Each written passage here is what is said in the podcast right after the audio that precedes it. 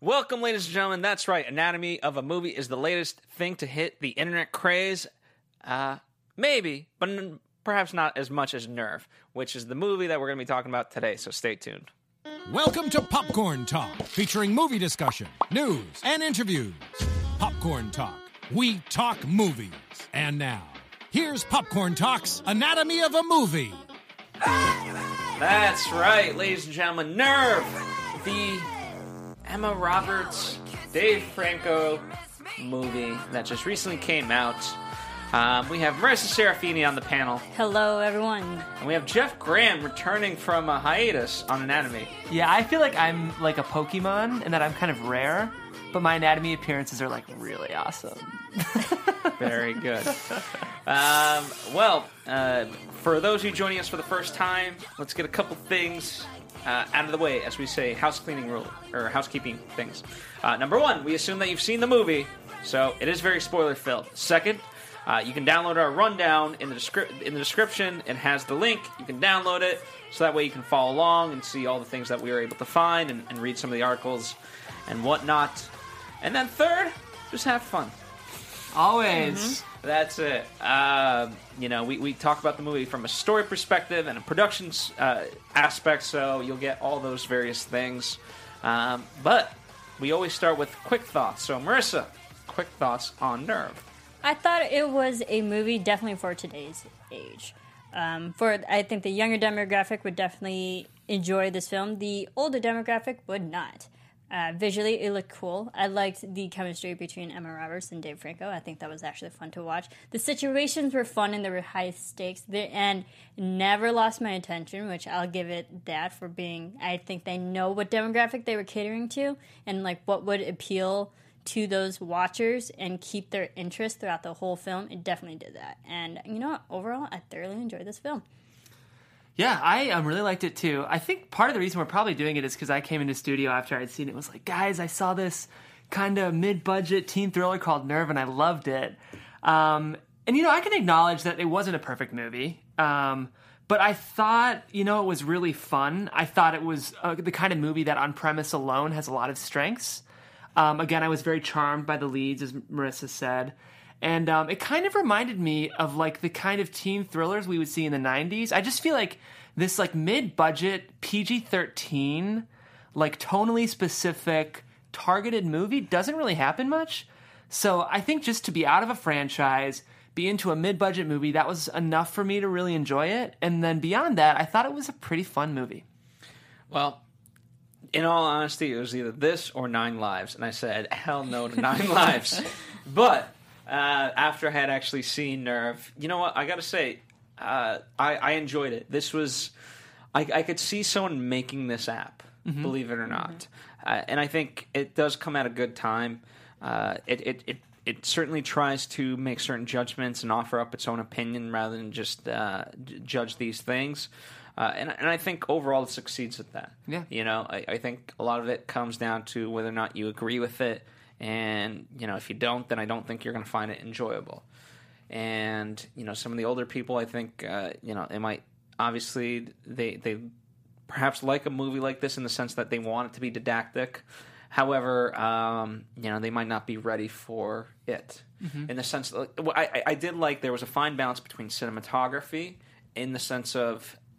what we're used to in cinema, but also having also a first-person viewpoint, meaning the cell phones and whatnot.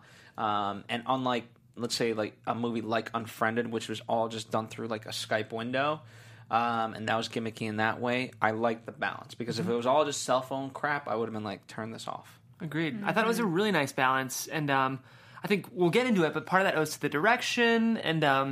I took a couple of issues with some of the first-person cell phone shots, and I'll get into why specifically when we get there. But, yeah, I think this movie could have been really bad. I think there's a lot of ways this movie could have crumbled. And for the most part, it really stood up to what it was trying to do. And I think it worked. I really think this movie worked, and I really enjoyed it. No. And I give a lot of credit, as you guys mentioned, to the leads. I thought everyone did a really good job. Mm-hmm. Including discount Leighton Meester. Who's me. Not Leighton Meester. What's her name? Are you thinking of the Sydney character? Emily Mead. Who's not I thought Leighton she's all right. Meester. I know. I thought she did great, but I just my nickname for her is Discount Leighton Meester, and I mean that in the best of ways. It's so terrible. She's like a because I was like, wait, is Leighton Meester in the movie? And then I was like, well, that's not quite Leighton Meester, is it? That's fine. You know what? She's doing all right. I think she'll take it. Okay. I mean that in the best of ways. Emily, Marissa is seething at the other end of the table. Like, no, because Leighton Meester is a great actress and a very talented person, and the fact that, like, I think that was not. So, and, you know, and so is she. Yeah. So is she, and they have similar looks. It's that Leighton Meester had, you know, she demands a lot of money, I'm sure, because of her status versus Emily. Anyway, we digress. Let's talk about the development of this. It was a book back in 2012 by Janine Ryan. Have you guys read this? No. Actually, I have not. And I learned after the fact that this movie was based on a book. And to think about it, I mean, today's society, how technology evolves so fast, I think that's why this movie worked, because it goes with our technology. Thinking that this book dated now, putting timestamp on this show, like 4 years ago, this book was kind of ahead of its time, if you think about it. Mm-hmm. Yes and no. I mean, believe it, social media at this point has been around quite a bit.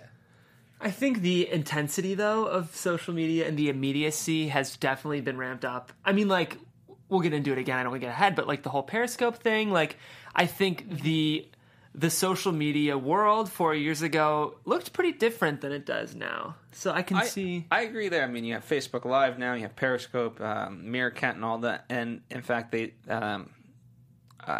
Henry Joost and Ariel Schulman, they did say, like, this movie came out at a good time, mm-hmm. because that's when Periscope did come out, right around the time that they were in pre-production.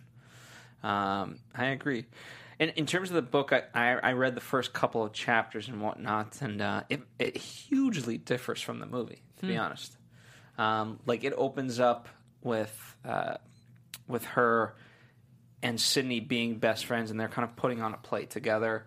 And the guy that she likes, you know, she can't talk to, but she knows that the guy probably has an interest in Sydney. So it's very weird in that regard. And my biggest pet peeve is that it's written in first person.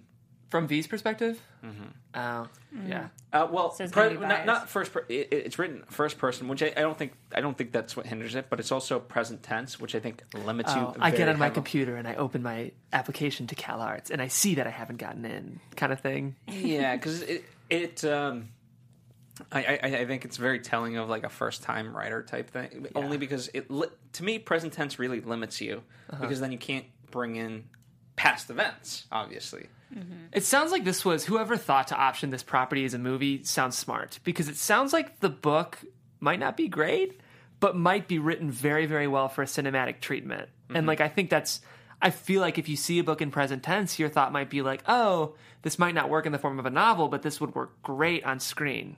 So I think that was whoever really had the insight to snag that property was smart, I think. I think the book definitely had the interesting creative concept of, like, hey, this is an awesome, you know, thing that we could take out and actually build upon it, therefore show it in a movie. So the concept is definitely there. Mm-hmm.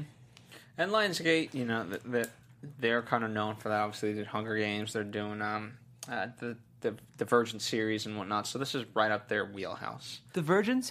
I thought you said the Virgin series. Yes, the Virgin series. So it's a brand new thing coming out. Bergman coming back to present. The present. Yes, a Divergent. Nice. Yeah. Anyway, you know, and given Henry and Ariel's history as directors, this is right up their alley. You know, they did Catfish most famously a little while ago, and so this is in that vein, except it's no longer a documentary. It's an actual cinematic experience, if you will. Yeah. Mm-hmm. What I'll give these creators is that it feels like they know the trend of technology. Like, they know the direction it's heading, and they can ride that train and actually pretty much probably predict where it's going to be in another 5 years. With Catfish, that was when technology was getting big, video, and, like, Skype wasn't even really big at that time and whatnot. And, like, the dangers of what technology can do to society, they hit that first. And then Catfish became a trendy thing. People know what catfish is now. It's a very mainstream thing. And I think with technology, they just know the trends. And, like, I'll give them that. And a lot of people don't. Mm-hmm. You know, it's crazy, though, the fact that there's a whole TV show based on catfishing.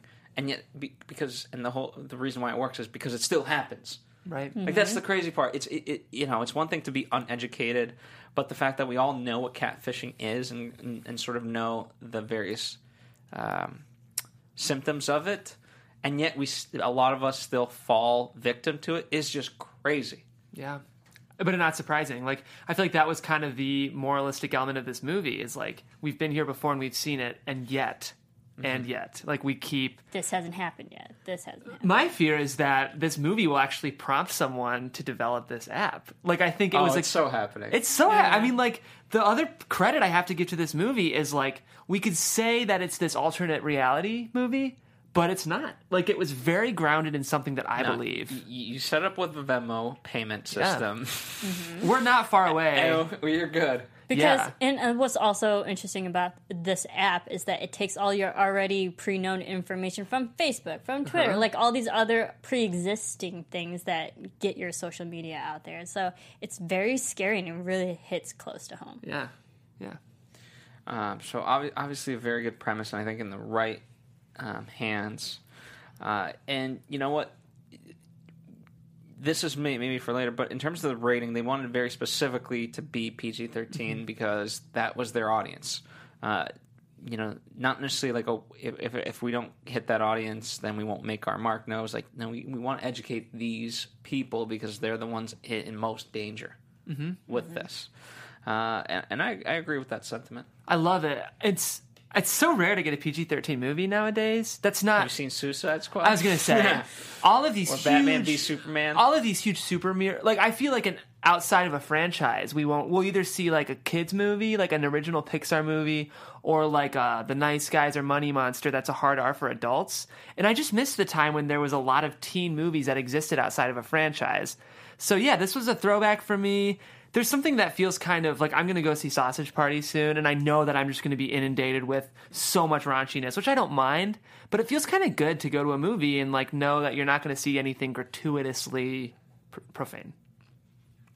I did like Emma Roberts walking around, but... That's good-looking cast for sure. That's a whole separate story. But there's a sense of innocence to a movie like this, which I like, because I think it's not fairly common existing outside of a franchise. So let's talk about it. I mean, the innocence is most represented by Venus. Mm-hmm. Absolutely.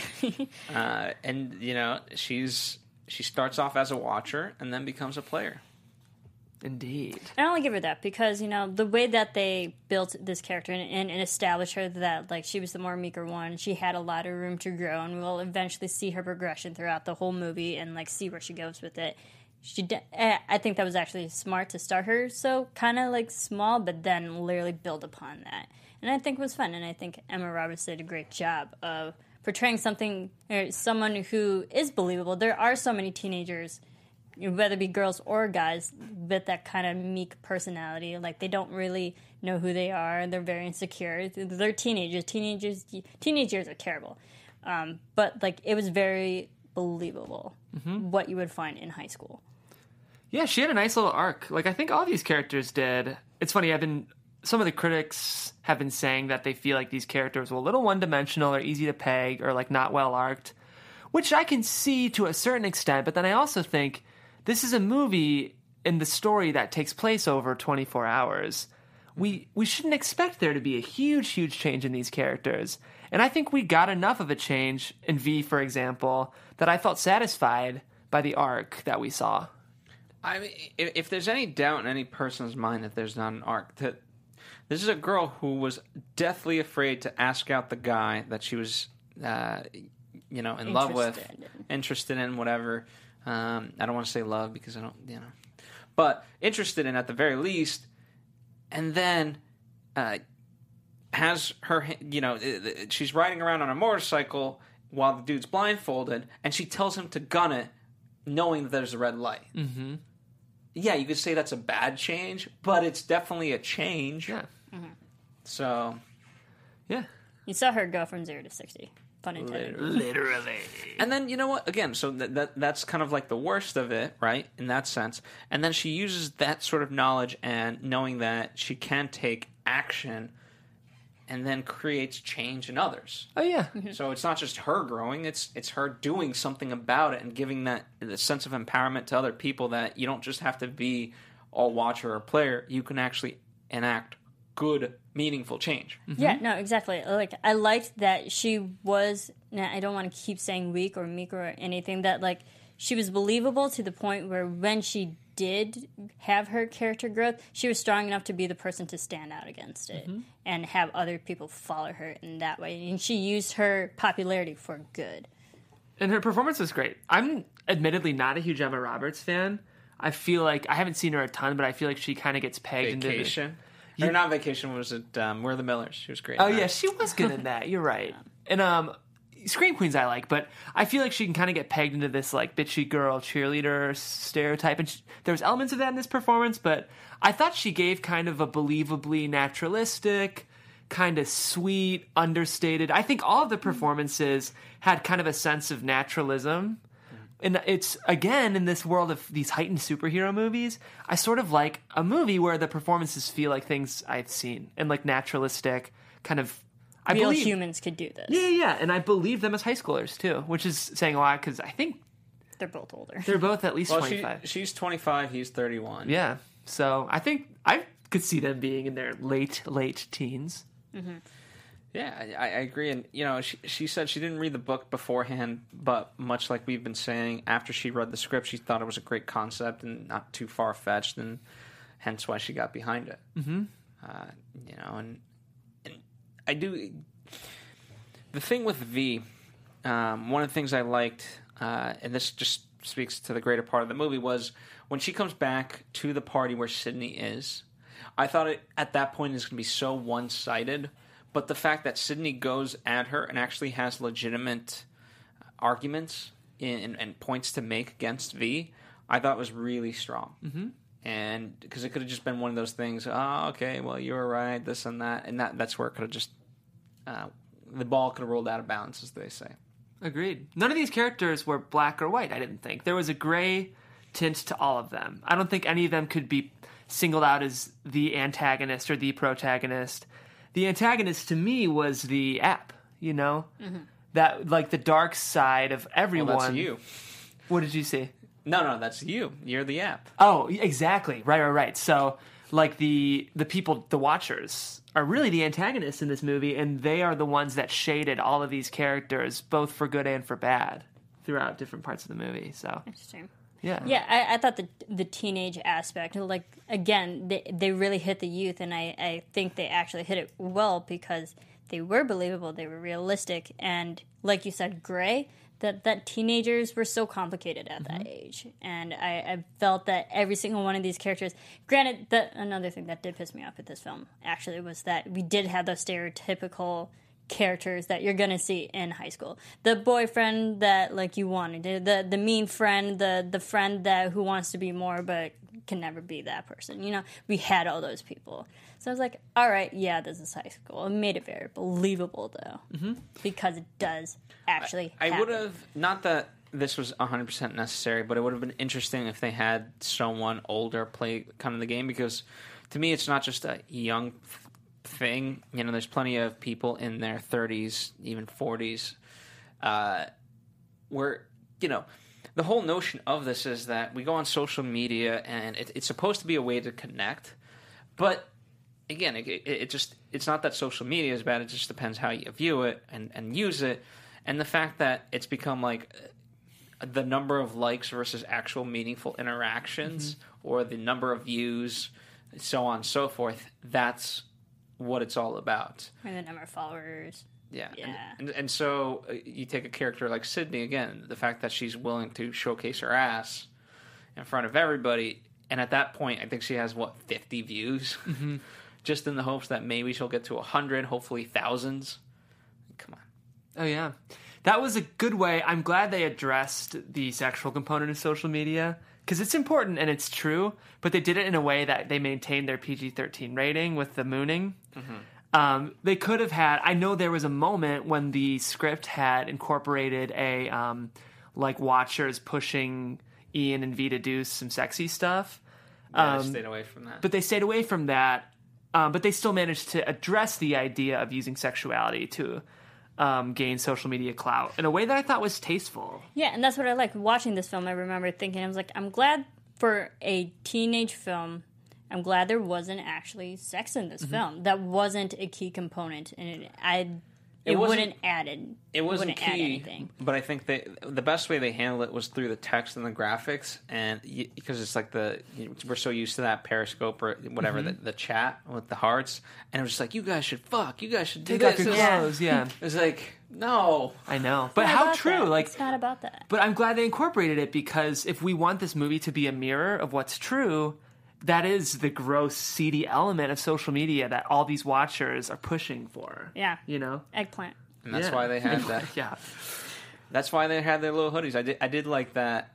And as the game progressed, I loved the whole notion of people kept following them around, and that became, like, the thing for them to do. Mm-hmm. That was their way of participating. Not just sitting behind, but like, oh, wow, there's the person.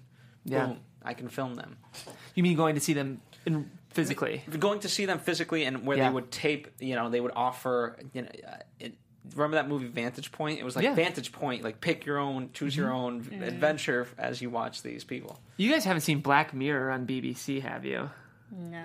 Anyone listening, highly, highly recommended it, especially if you like the themes of social media's destruction and the dangers. I would recommend that show, but there's a specific episode that really tied into a lot of the themes of this movie. But that show's more for adults, I'd say. But I guess I'm just plugging Black Mirror. You should definitely watch that show if you like this movie. Or wait until you're old enough to actually watch it. That's true. If you're under the age of 17 years old, don't watch it. But it's good. Good stuff. Very good. Okay. So let's talk about Dave Franco. Let's talk about Dave Franco. I think he's always been in the shadow of James Franco, his brother. But slowly but surely, he's sort of growing, and I think he is showcasing that he is different than his brother, and the things that they have similar, they're both good actors, and that's not a bad thing. And I really did enjoy him. He had that sort of sense of charisma, and it was great casting. But him against Tommy, is that Machine Gun Kelly's character? No. Tommy, the friend. Miles Heiser. Oh, right. Yeah. And because, obviously Tommy, you could just tell, was just in love, infatuated with V. Oh, yeah. And then here comes this, like, cool guy, and boom, just sweeps her off her feet. Jealousy. Mm-hmm. See, and again, it's that typical friend that wants to be more but can never be. Right. I was okay with that because whatever. Because it didn't go anywhere anyways. Yeah, to your point, Phil, like, I like James and I like Dave, and I think Dave, we've covered a lot of his films more recently, and I think he's great in certain aspects. And I believed him as the young, cool, hip guy who would be for this game and have fun, but he was also mysterious. I was like, hey, catfishing could be involved with this. Like, who is this character?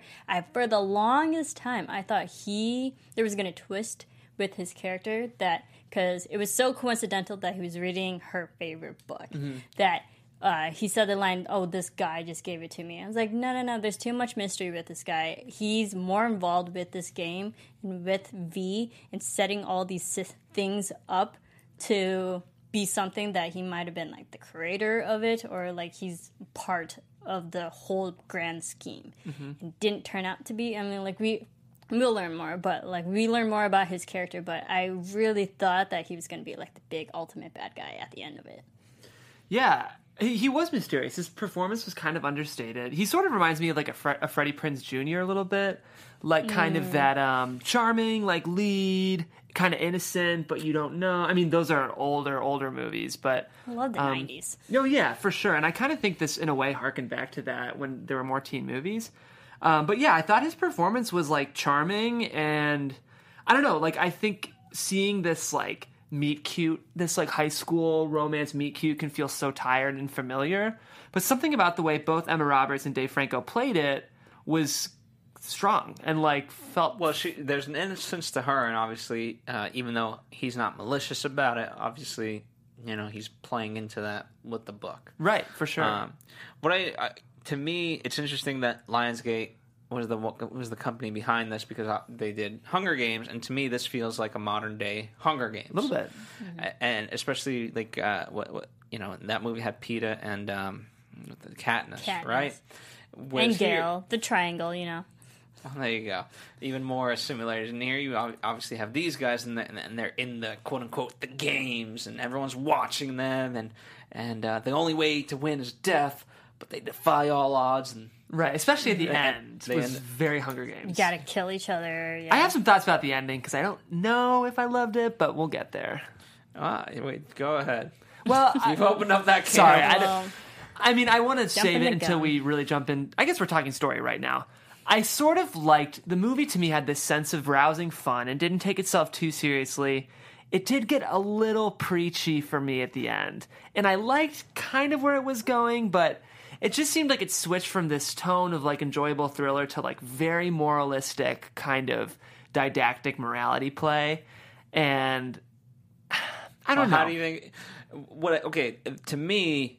What would have been worse is if one of them did get shot. Oh, yeah. I'm really glad no one actually died. And I thought... So I thought it was very clever. And I thought they played all their cards right. Because it's obviously... what's the kid's name? Ty? The Michael... Whatever. The Machine Gun Kelly. Machine Gun Kelly. Ty. Right? I think his name was Ty in the movie. I thought... That they set that up really well with Sydney and them exchanging phone numbers. So then she's able to call him. And we don't quite... No, YV said call from a payphone. I thought it was just something different. It was surprising, and as I said earlier, if you're an audience member, especially younger, it sort of gives you a sense of power of like, okay, here's the problem. While there may not be 100% a solution, you get to come up with it, and you have the power to enact certain change. And that's why, to me, like, when they could have just shut down this entire thing, but instead of just shutting it down, which, you know, would have been stupid of like, oh, these kids, they're such good hackers that they shut it down. No, instead they let the people decide, and the people shut it down. You're right. Which I appreciate. I think it felt like kind of a jarring tone shift to me, but I guess good movies sometimes do that. I think I had trouble buying into this, like, Coliseum, and then it's like Nerve and neon all over Gladiator, and, like, I know, and I know that there were, like, kind of allegorical implications to what was happening, but I think I'm feeling it more now that you've sort of articulated the way you perceived it. I can sort of see it more, but I kind of rolled my eyes when it was playing out when I saw the movie a little bit. Oh, no, you see, like, I found it actually very believable, because when it did get to the Coliseum, that the film did a great job of building it up to a climactic scene as that end was. And it was like a modern-day Gladiator type of style. Because people, you got to remember, this did happen. People watch people kill each other for legit entertainment. We still watch UFC and boxing. Yeah, like. Exactly. But like Gladiator style, we actually got deaths and people enjoyed it. Yeah. And to get to that point again, but with technology added, it was really believable. Timely. But I liked the fact that it was modern. We had a strong woman actually talk about it, and like maybe you think it was a little too moralistic and preachy. I'm glad, because it seemed with technology that can like disintegrate all like modern logistical thinking, that people's like, hey, you guys, this is crazy, this is insane, crazy, psychotic, messed up. We need to get back to, like, just reality. Yeah. And not have this game that twists our minds and way of entertainment, how we socialize and whatnot, destroy us because we're just destroying each other. That's not right. So I liked the message that it portrayed at the end. Nice. That was, like, a very well-presented argument. I hear what you're saying. To be fair, like, it would have been didactic to say that the internet is bad. Mm-hmm. Instead, no, like, they made a clear distinction. Like, the internet's not bad. It's just what you make of it. Right. And this was a thing that was harnessed for evil. I did like the inclusion of the dark web and these hackers. And I don't know if y'all watch OITNB. Oh, of course. But we got Samira Wiley, who I love. Amazing. And we got Kimiko. Yeah, she's not. You're not a fan. I loved her in this movie. I thought she was fun. She was a typical Asian. The funny friend. No. All right. I have to say this because I'm Asian. She still did not represent a good, positive Asian character in a film, especially like high school. You have teenagers, which are already, you know, terrible to work with. But like just character, she did nothing. She's not memorable. She was a memorable face only because we know her from another show. Right. And but again, as an actress, I'm rooting for her. I was like, yay, another Asian person. But the characters she's choosing, they're the same over and over again, and they're not positive, fun Asian characters that represent the Asian society in a good way.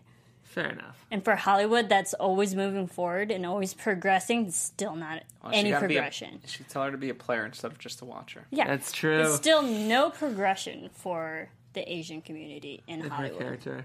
Yeah. Yeah, I thought I think she's a funny actress. I think she plays comedy in a way that is infrequent. Like, I think...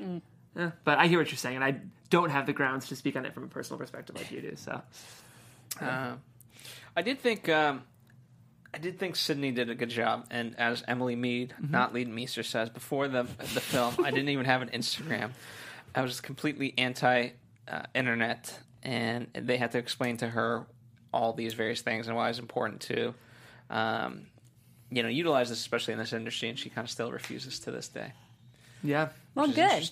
I mean, that's also pretty ironic, considering her character was the one who started it. Yeah, she was like the social media, the most invested in, like, let it dictate her life and her decisions and her popularity, quote unquote.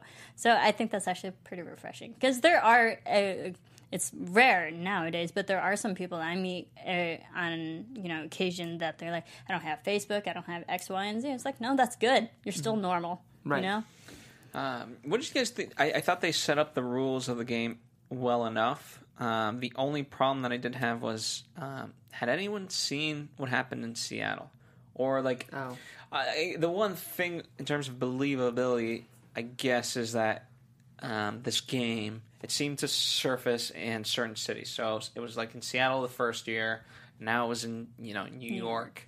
And there was that disconnect of knowledge between the two. And so, because I imagine if all the people in New York had seen the game, that's the kind of part about it, like with the internet and whatnot, it's such a global thing that to be able to contain it in that sort of realm was a little bit far-fetched. But once, if you can get past that, I like the rules of the game in the sense that they built it up, and it seems innocent enough. People don't know, okay, like, oh, go on dance around in a coffee shop.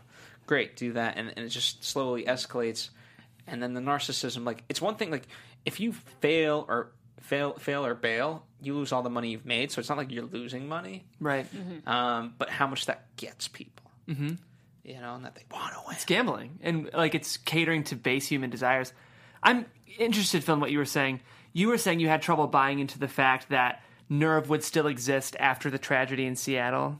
Kind of thing. Not that it would exist after, but that they kind of had knowledge of it, but not enough. The exclusivity? Yeah, like, I would have been fine with them, like, oh, did you remember what happened in Seattle with Nerve? Of like, no, that's just this made-up story. That's just a dumb kid, Yeah. Versus, like, it just seemed like they didn't have the full knowledge of that. Yeah, or it wasn't... It's interesting, because maybe from our perspective, they actually did. But our eyes were kind of V's eyes... So maybe the idea is it was never revealed to us, even though all these users knew. And it's kind of like that gladiator mentality that Marissa's talking about. Like, if the myth or even the reality is that someone was killed playing Nerve, our gross desires to see that happen again might be fueled by it, kind of thing, was what I was seeing. But and it's the dark web, so, like, there is crazy stuff on the dark web. Like, that is a whole thing. Yeah, but, I kind of believe it, though. But, like, the fact that something could be started here... And it started off small, but got big later in a different... So it's like, I'm thinking, like, just social media itself. Snapchat started a few years ago, and it was literally nothing, but right now, it's the most popular thing. So, like, I believe that it can start small here, only so many people know about it, but then it becomes trendy later. Right. It happens so often, and not just with apps, but with, like, everything. Songs, fashion, whatever, movies, and whatnot. I actually believe... Like, I believe that. I did like the ticking time bomb that we had to get to the finale, but in some ways it was like, okay, well, how did that kind of arbitrarily happen? You know, at what point did like Nerve happen? Was it just literally that morning? Because we're introduced to it obviously by Sydney. Yeah. I mean, there was moments in this movie when I was like, okay, I'm really buying this and this. I mean, but it is a movie. Like, I'm okay suspending my disbelief. So movies shouldn't be believable? Yeah, I feel like with any art, dramatic art, there can be a suspension of disbelief if other components of the writing are working. That's my personal opinion. I think some writers would disagree, but... like, some of the tougher questions to answer... Is it possible to have not a personal opinion? I guess that's true. You redundant. Yeah, I know. I guess that's redundant. But just the idea of, like, I can buy into certain things if, like, logline enough or premise enough is working. I'll suspend my disbelief for other components of the writing, I think. Yeah. All right. Well, unless you guys have any other story elements, why don't we move on to the production side of things? I'm trying to think if there's anything else. It was a tight script. I think, like, for writers who are interested in, like, seeing a clean 3-act structure, this is a great example of, like, a well-written, fast-paced. I like that the movie, this might get into editing, too, but it was, what, 100 minutes? 136 with credits, so, I mean, very, very... very good. Yeah. Very, very, very solid in terms of using its time. I like the writing aspect because the three-act tier that, like, it literally took us from place to place to place. Mm-hmm. And everywhere we go, it was building to and getting to places that were way more dangerous and more gritty and whatnot to the actual Coliseum at the end. So it was well-paced. It literally took the audience all over New York, and we were following along the whole story. And, like, one-day movies like this can be boring. Like, I think... it can be tough to sustain an interesting, fast-paced narrative over a 24-hour period, and this movie did it great, I thought. Yeah. Mm-hmm. So, well, Emma Roberts says that it gave her a whole new perspective on New York City because they kept just shooting, as the movie is, pretty much at nighttime, and a lot of their scenes are outdoors, especially on the motorcycle and whatnot, which she, in terms of that stunt... they basically did that stunt. It wasn't Dave Franco. He had to learn how to ride a motorcycle, and he did for many portions of it. But in terms of that stunt, it was an actual stunt guy with a helmet. Wow. Just doing that. Kudos to you, Emma Roberts, for going along with that, and kudos to you, stunt guy, for being anywhere near good enough to pull that off.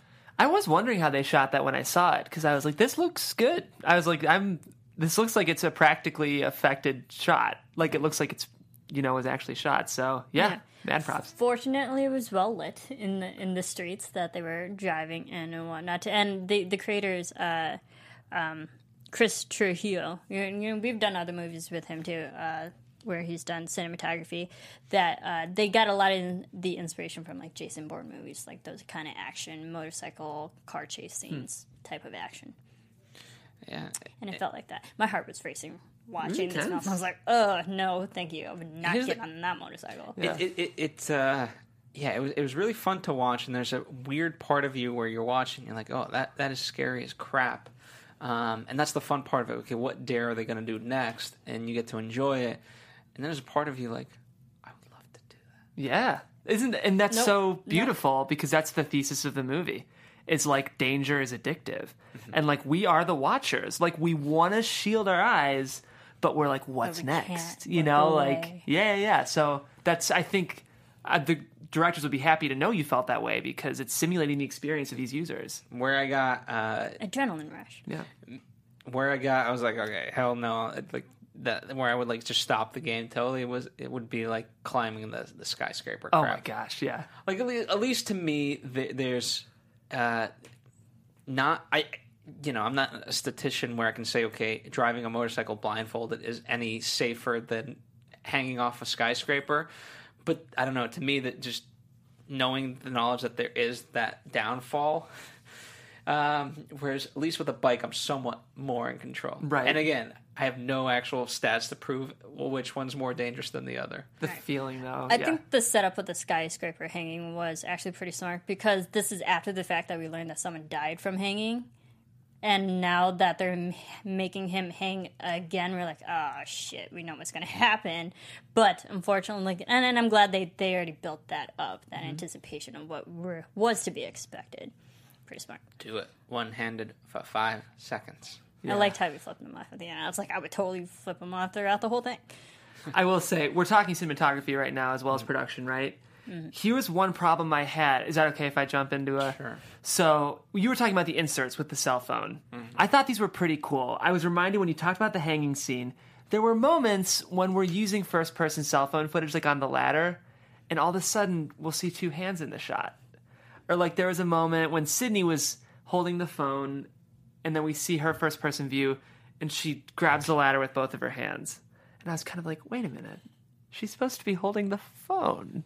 How is this working? So, like, the switching from the cell phone perspective shot to, like, actual camera shot of a film. Yeah, and there were times in the cell phone first-person view where we see two hands, which was the one problem. I was like, you've got to stick to the consistency of how the practicality of the shot would be happening. Okay, from a practical standpoint, like, the person doing the dare would probably, like, that would be the world's worst thing to watch. Die.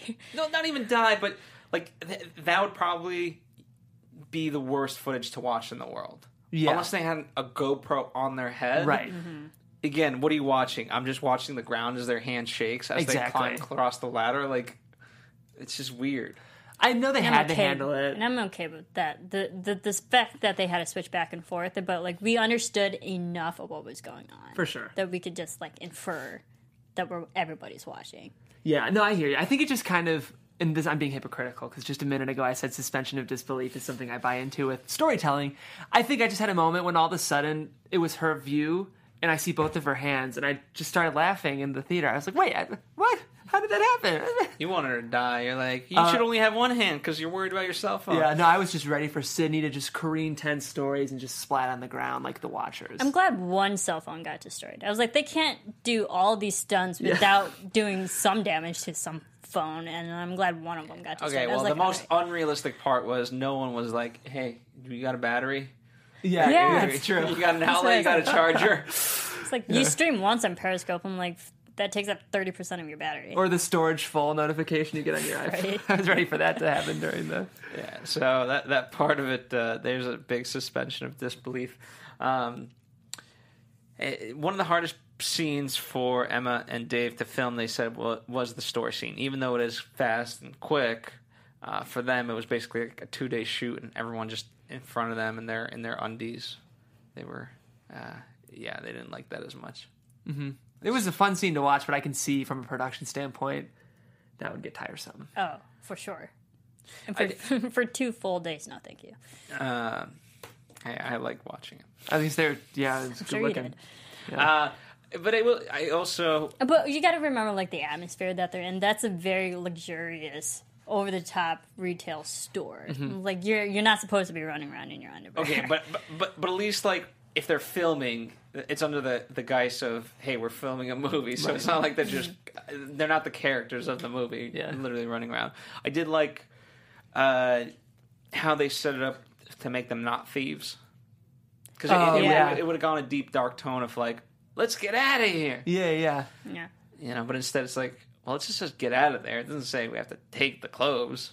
Yeah, those were the charming moments of the movie when, like, by doing that and escaping, the clothes were actually right there. And their reward was that they get to keep the clothes. Like, those were the little nuggets where I was like, okay, that's kind of clever. Like, there's enough in this movie for me that's working and surprising to make this a fun movie. Yeah. Mm-hmm. I liked at this point in the movie, because they were playing a game, it was still a game. It was still for fun and entertainment. Yeah. And it wasn't for danger yet. Right. No, but it had the hints where someone was messing with them, right? Uh-huh. Someone took the clothes, but then conversely, someone gave them clothes. So it's that balance of it's not quite dangerous yet, but... getting hints at it. Yeah. Mm-hmm. So I did enjoy that. It was that scene. That was a lot of fun. Yeah. I didn't get a lot of it on editing, but very succinct overall, and whatnot. And I think they just told their story really well. It just utilized, like I said, between the text graphics that came up, and part of it I'm sure changed You can't make a movie like this and not have it reflect, like, last minute, where, like, oh, shoot, now we're, you know, with the hearts, that was obviously very Periscope, unless it's some other social media thing, too, that I don't know about. Right. In the live chat. Sort of Facebook Live. Yeah, I think the editing and pace of this film was definitely on point. Yeah. And because not once was I actually really bored or, like, checked my phone for a movie that was, like, purely phone-driven and whatnot. And, like, it kept my attention the whole time. And that's what I enjoyed. And we had, like, the different elements of everything that we're already familiar with, like Facebook and apps and streaming and the internet and the socialization and even parties and friends and whatnot. So, like, there were so many elements that just kept my attention. And for that, I applaud them. Mm-hmm. Yeah, it was well edited. And, yeah, we talked about this, but the balance of inserts and, you know, naturalistic shots. I loved, this is a little bit cinematography, but I loved the way it was lit. I liked all the neon.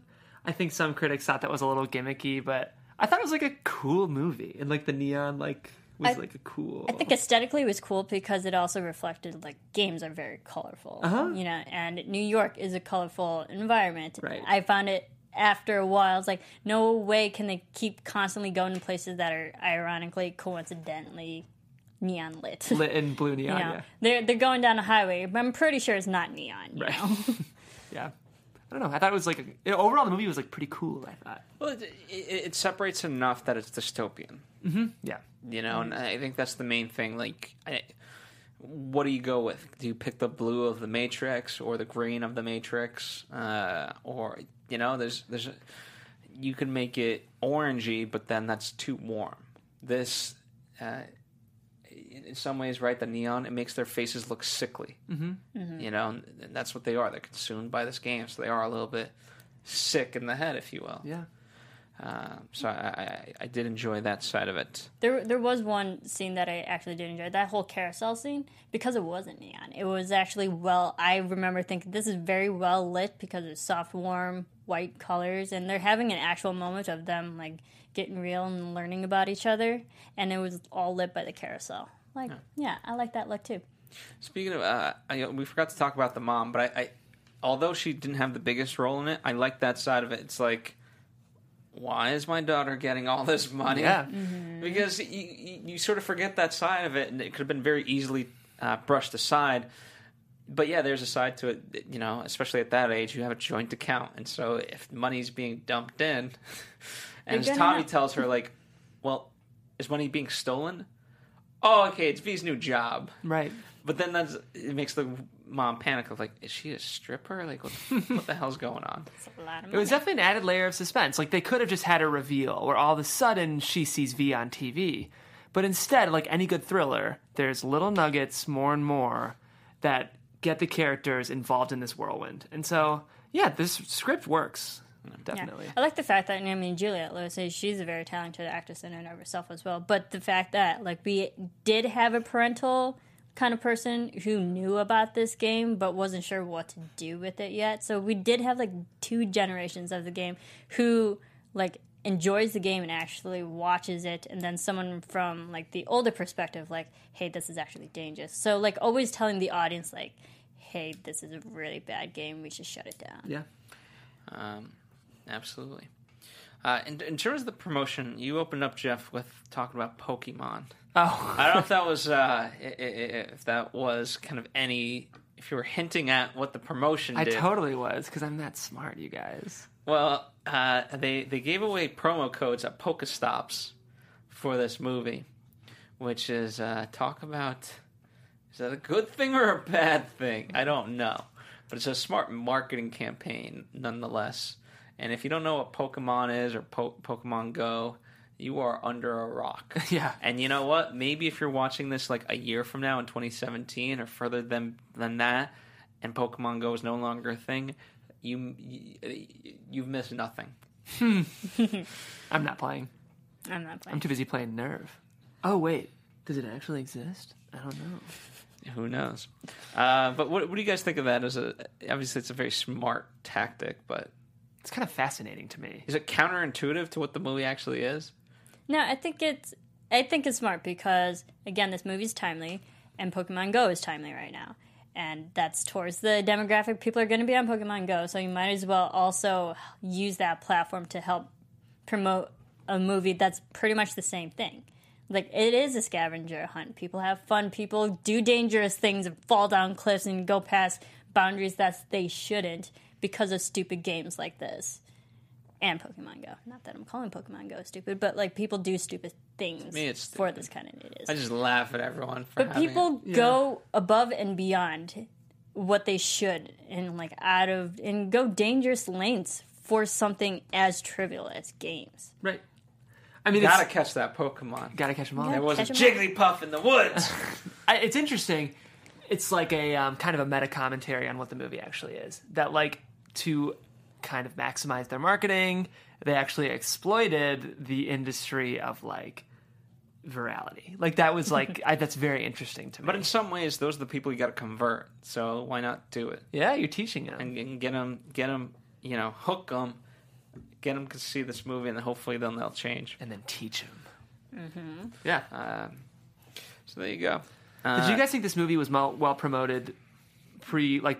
Absolutely not. I didn't know what the hell this damn thing was. Yeah, I saw a trailer for it when I went to go see Keanu. But besides that, I didn't see a single poster. I didn't see anything. I mean, I think Emma and Dave and the rest of the cast, apart from Emily Mead, who is not on Instagram, did a good job promoting it. Like, they have a ton of posts on their social media about this movie. I think they're very proud of it, as they should be. But I don't think it got the mass promotion that certainly not, you know, for a Lionsgate movie. Like, you talk about Hunger Games, like, think of all the billboards that thing got. Oh my gosh, that was a global franchise. This was a $20 million movie, right? What do you think about it? Like, yeah, it didn't get the social media promotion that it could have gotten based on a movie that's about social media. Yeah. You think it would be everywhere, and it actually wasn't. I saw one trailer for it. I thought it looked good, and I was probably going to go see it. And then you mentioned it, and we were like, yeah, all right, then maybe I should actually go see it. So, like, I knew about the film. I think it could have been a very creative, counterintuitive type of promotion where they could have, I think, come out with a game of some sorts that led you to this in a weird way. And yes, again, that's sort of money and things like that involved with it, but I think certainly cheaper than what most people spend on promotion. Yeah. And it could have been a fun way to do it. So I agree with you there. I wonder if the studio was nervous about this movie. I don't know. I mean, it's a standalone bit. It's not going to be a franchise movie. They're not going to dump that much money into it. Right. But, you know, I think they're happy with it. It's not like they hate it. Right. Yeah. But, you know, they have to conserve in some way. Yeah, absolutely. They got to make Hunger Games 12. Yeah, seriously. Divergent 19. Oh, my God. Anyway, so box office overall as of now, worldwide, 31 million. So not bad. I do want more people to go see it. I literally saw this thing on a Saturday, and I was the only person in the theater. Where'd you see it? ArcLight. In Hollywood? No. Which one? It doesn't matter. I went to see the Universal City. My theater was packed, but I guess it was a couple weekends ago. I saw it on a Saturday, but I mean, there was a few people. It wasn't fully packed, but I went at a normal time on a Saturday. Yeah. Mm-hmm. All young people though. Like, I didn't see adults. I saw all probably 30-20 teenagers. I think it's got enough art house clout to be popular with snobby critics. I really do. And I know, I mean, there's a 57% on Rotten Tomatoes, so you could see that not being 100% the case, but I think, I don't know, it's got a style. Mm-hmm. I mean, it's some sort of, you know, this is a huge leap, but like a Wong Kar-wai type of movie where it's just like style. It was very stylistic in a very mainstream way, but cool. Like, it's, some critics loved it. I think Kyle Smith from the New York Post said it was like his favorite thriller of the year. And then some hated it, which is interesting. It didn't seem like an extremely polarizing movie to me, but I guess, some critics really had a problem with it. Audiences gave it an A- though on Cinema Score, so not surprised. It's higher than Suicide Squad. Yes, it is. I would also think this is the kind of movie that has a lot of like play on TV replay value. Like MTV could screen this. Oh, for sure. Do you know what I mean? It's already PG-13, so you don't have to really edit for content. MTV's latest show. Game show. Yeah. Nerve. Seriously. And then like, back-to-back of Catfish. I think this movie's going to have kind of a culty shelf life because it's kind of, in a way, it's kind of a special movie. And it's already, I think it's the kind of thing a parent could easily buy as a DVD for their kid around Christmas. Like, that was Pitch Perfect 2 years ago. Mm. Was like, hey, Cannon was shocked to see that the whole entire display was sold out at Target. I wouldn't be surprised if this was maybe a similar kind of movie that catches fire. Huh? Would you buy this film? You know, I would happily watch it if it were on FX one night. So, but you wouldn't buy it? I don't know. I'm not really necessarily one to... Well... Jeff doesn't like to pay for things. I like to pay for things. If you stream it on your Periscope, Jeff will watch. Yeah. If on the dark web, I could find it somewhere. But yeah, I would want to see it again. You talking about it even has gotten me excited. I saw it 2 weeks ago. Yeah. So. I definitely think you can rewatch this film. Yeah. Rewatchability is there. Yeah. So there you have it. But I do think there's something cool to seeing it in a theater because it does become that adrenaline rush. Mm-hmm. Whereas I don't know if you can 100% replicate that. Probably. In your house. Yeah, that's true. On an iPhone or tablet. Yeah. Alrighty, so there you have it. Final thoughts, ladies and gentlemen. Final thoughts, starting with you, Marissa. Entertaining. And surprisingly entertaining, because I didn't expect to really enjoy the movie as much as I did. Cool. I thought it was fresh, but yet something believable in today's time. Mm-hmm. Agree. I think we've covered it pretty thoroughly, but yeah, charmed by the performances, charmed by the script... I liked the current element of it, and I believed it. I felt like the movie rang with a lot of truth. Oh. I did enjoy it a lot, too. I'm curious, for those of you watching, let us know your guys' opinions. What did you guys think about the ending? I think that's, if there's any criticism, I think that's the thing that takes the most criticism. Mm-hmm. I'm curious to see what you guys thought of it. Or if you have better suggestions on how it should have ended, I think that would be interesting to hear from you guys. Yeah. And then, of course, why take my direction on it? Just comment what you want. Yeah, please. But I thought it was it's a movie that sparks discussion. So even if the movie itself wasn't the greatest, I think it was good enough. But even if it wasn't, the conversation that's sparking, I think, is good and well-deserved. So there you have it. Another anatomy of a movie complete. I was like, where's that? What? That is our outro music for today. I don't even remember this music in the movie. Apparently it was the very end. Oh, yeah? Yeah. V and Dave Franco walk off into a sunlit New York City. Oh, that's what this is for. Oh, yeah. I believe. Yeah, because they're in the morning. She went to CalArts. She goes to CalArts. Yeah, she accepts. At Serafini TV. That's right. Yeah. At Jeffrey C. Graham. Isn't it? There's one version of a Jeff C. Graham on Instagram. My handles are like each one letter off, and it just is so confusing. I apologize. How are you supposed to get followers? I know. See, I'm not as obsessed with social media as the whores in this film. Just kidding. Social media whores. Gosh, that was a way to just kill the entire show. You're welcome, everyone. Thank you. Thank you very much. Oh, dear Lord, Jeff. You're doing so well. Tipped at the finish line. Okay, so if there was that arrow, remember, they had all the indications of where everyone in the city was. Yours just went down. You just died. At the very end. All right, thank you guys once again for joining us. We'll be doing Sausage Party next week. Pete's Dragon. We just did Suicide Squad. I'm trying to think. This also kind of reminds me of Lucy. So, check that movie out. Ex Machina, I guess, is somewhat in the same vein. Marissa mentioned we covered a lot of Dave Franco movies. That is true. So, whether Neighbors 2, definitely check it out. And that's about it. Just come back. That's all we're saying, essentially. So, thank you guys for joining us. We'll see you next time on another Anatomy of a Movie. Producers Maria Menounos, Kevin Undergaro, Phil Svitek, and the rest of the Anatomy of a Movie staff. We would like to thank you for listening and subscribing to the show. If you have any questions or comments, feel free to email or tweet us. I'm Sir Richard Wentworth, and this has been Anatomy of a Movie.